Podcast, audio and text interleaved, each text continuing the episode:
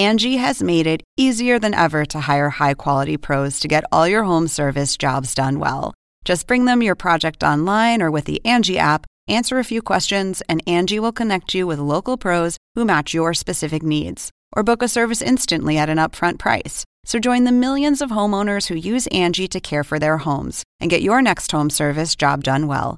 Download the free Angie mobile app today or visit Angie.com. That's A N G I.com. Welcome to an HBO podcast from the HBO Late Night series, Real Time with Bill Maher. Okay, here we are on the internet. For Arwa, how do you combat conf- conflict fatigue and apathy among Americans for humanitarian disasters abroad? Um, that's something that we struggle with every single day, and I think that's one of our main responsibilities as journalists. We have to keep going out there and trying to figure out new and different ways to present a story. We cannot allow a sense of futility to silence us or to stop us. And frankly, for us, combat fatigue is not a luxury that we have. We cannot stop. We cannot stop fighting for these basic humanitarian principles for children that are dying, for people that are starving. Because if we stop fighting for that, then what kind of a world do we live in? But also take on the lie that the aid makes no difference, because that's the biggest lie of all. Yeah. Actually, if you go and see what does the education do, what does the health do, it makes a huge difference. And the biggest lie is that American aid is making no difference at all. Okay. Uh, David, what do you think of Sorry, sorry, was I not meant? Was that only for her? I'm sorry. No, no, no. It's for everybody. Very, it's, very it's, rude it's, to interrupt. No, it's not. No, there's no rude here. Please, if anyone's rude here, it's obviously me. Uh, no, it's always a jump ball. What do you think of Theresa May calling for a snap election? Uh, it's a sign of her strength because she's 20% ahead in the polls, but it's also a sign that in six months' time the economy is going to be down and these European negotiations are going to be nasty, brutish, and long. But the, the Jeremy Corbyn, is that the, the Labour guy in Britain? It's He's, painful for you to say that, but yes, that is the, that is the leader of the party at the moment. And, uh, I mean, man, I thought we had some care leaders this guy is too far, right? I mean, we're all liberals here, but let's. What? you are. You know you. Oh, okay. You, you, you, you're an atheist. You play one on TV. I must be. I must be. S.E., what do you think of conservative media uh, outlet The Blaze? That's Glenn Beck's old organization. Oh, I've heard of it. Mm-hmm. Yes. Fi- firing Tomi Lahren. She was on our show. She's a Trump supporter because of her views on abortion. Yeah. Yeah, I mean, uh, that, there's some there's some uh, censorship on the right also there. She said she was okay with abortion, and boy, they got rid of her like that. Um, yeah, I don't know what was behind that. You know, the the sort of palace intrigue within the Blaze and why that decision was made. Um, they're saying that um, it didn't. It wasn't her position that was problematic. It's that she changed it. But um, I don't know. It sounds like a whole lot of cat fighting um, to me. Just can, can, everyone go to work and their, do their jobs? Okay. Uh, Congressman, how do veterans fare under Trump's proposed budget? Because he talks a lot about how much he loves veterans, and he's not the kind of guy to just talk out his ass. Absolutely. Terribly. Terribly. Is that he, right? he, wants to get rid of the VA. He wants to get no. rid of the State Department. no, no, no. He wants to get. He doesn't want to get rid of the VA. Well, that's what he said during the campaign. He said everybody should just go to private health care facilities. That will raise wait times for veterans like myself. I still get my health care at the VA. It will raise wait times for everybody else. How when could wait times be worse than what they've been at the VA, where people died waiting for care, though? They're they're pretty bad. Let me tell you, the, the bar is pretty yeah. low. But if he does this, it'll get worse. And and there, it's already bad enough. But the other thing is when he does things like cut the State Department budget by 30%, some of the strongest opposition to that is, is, is from the military on you... both sides of the aisle. Because if the State Department isn't there to do its job, we're going to pick up the slack. Right after the invasion, I was an infantry officer. Right after the invasion, I was running a TV show because there was no plan for the occupation, the, State Department didn't show up, and so they were assigning lieutenants to go run the water department, run the, run the police department. Right. I, I, was assigned to work with the Iraqi media. Now, the Marine Corps at the time actually thought a free press was good for a democracy. That's a good lesson for the administration as well. But that so was my ran, job. It was you, ran the TV in, a, in Baghdad? In, this, in this one station, I had. Had Bill O'Reilly's looking for a position. what did you what, what, did you think of Trump accidentally? Uh, you know, it's so funny the way the Republicans talk about our military. Um, they have like these two ridiculous thoughts in their in their head, like uh, one, we, we could kick anybody's ass, and also we're horribly depleted. And notice he mistakenly said, like he was talking to some interviewer, and he said, you know, we're very powerful, very powerful. Somehow we're very powerful, and we can kick everybody's ass, but we also need more money for this depleted shell of a self that we are. This is the this is the president who praised Saddam Hussein during the campaign, who said that he knew more about ISIS than the generals, and he's the person he who wants to send. He congratulated Erdogan. He's sending he congratulates into... dictators. What the fuck did you make of that? He well, called Erdogan when he won his. Oh, your congratulations, you're a full-on dictator. What a. here's but here, here's the, the, the broader issue. Also, is that this is an administration that is not necessarily taking certain key American values into consideration, like certain countries' human rights track records. And that sort of shifts a broader global moral compass into a direction that a lot of people are not necessarily comfortable with.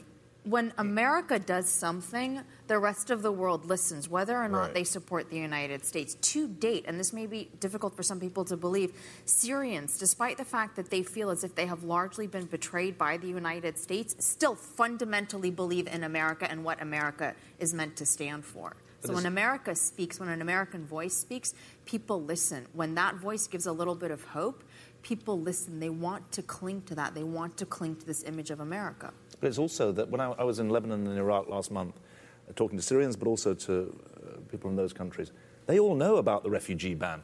It's, it's a small world these days. They hear the message of that course, right. they're not going to be allowed in here.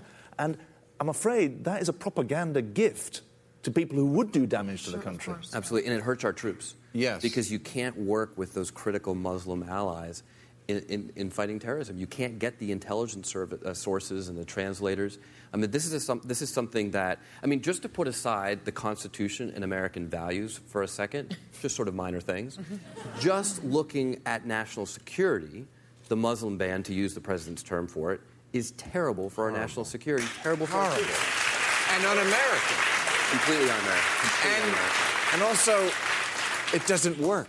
Because as we've seen, so many of the attacks are from people who are already citizens. They're already here.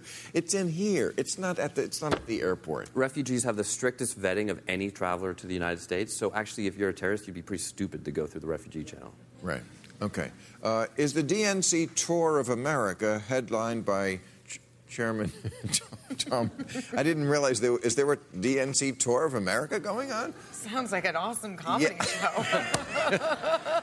Headlined by Chairman Tom Perez, we had him on our show at the beginning of the season, and Bernie Sanders, a good strategy for, for Democrats. I'm, I'm not. Uh, I'm going to take that laugh as an indication that it is not. What does the panel expect from Barack Obama when he starts to speak in public again, as he will do next month? Apparently, he is coming back. I tell you what. I, I tell you what it, in your constitutional system, he can't set himself up as the leader of the opposition here. No. But I tell you what, globally, the centre left is in trouble. And globally, Barack Obama is in a position to convene, to lead thinking, to right. actually support the renewal of credible but also radical centre left politics. And that is something that doesn't pit him into a constitutional difficulty, but there are millions of people around the world who want to see serious progressive politics rebuilt. And I think that it's, if you think, look, we've got elections in France on. Uh, Sunday, the Socialist Party has gone nowhere. They've actually got a strong candidate now who's running as a centrist, uh, Emmanuel Macron my goodness, he's got to win because all three other candidates, if you look at what they're saying about Russia, if you look at what they're saying about the transatlantic relationship, you'd be worried. Yeah. Isn't I, it funny? I, well, I, I, I, think that Obama's still a very important voice for the Democratic Party and a, and a useful one. But I, I think the party has to get around the sort of specters of these hundred year old um, you know, uh, Maxine Waters and Nancy Pelosi's and Harry Reid's that are haunting um, the party's uh, nightmares forever. So and identify the younger, the Tim Ryans, who was elbowed out by Nancy Pelosi because she wanted to stay in charge.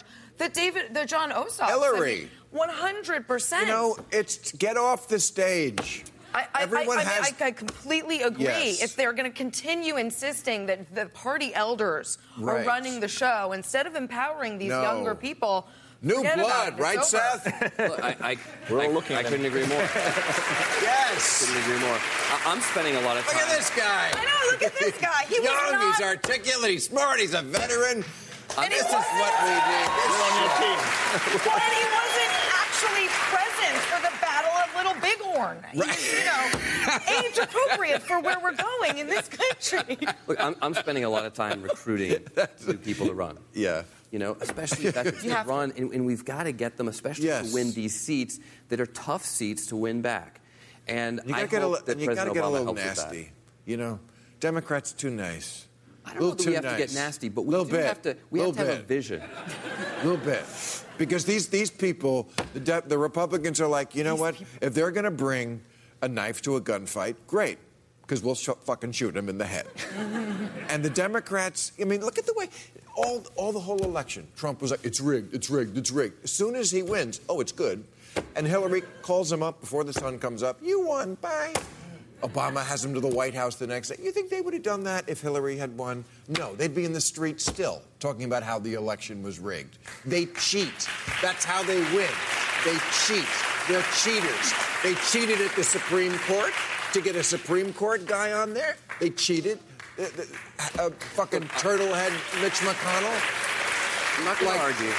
He he ran circles around the Democrats, and they they got a, a the guy on the Supreme Court is going to be there forever, and he doesn't belong there. But look, to That- be fair, there are there look there are Democrats who think that Gotta get a little we should mean, get back Sam. into this by cheating and scamming and lying, and I don't think that's what we should do. I think we should have a real plan. We should have a vision for the country. We should talk about how everybody should be involved in the new, in the new economy, not just the people on the coast. Mm-hmm. How we need people in Middle America.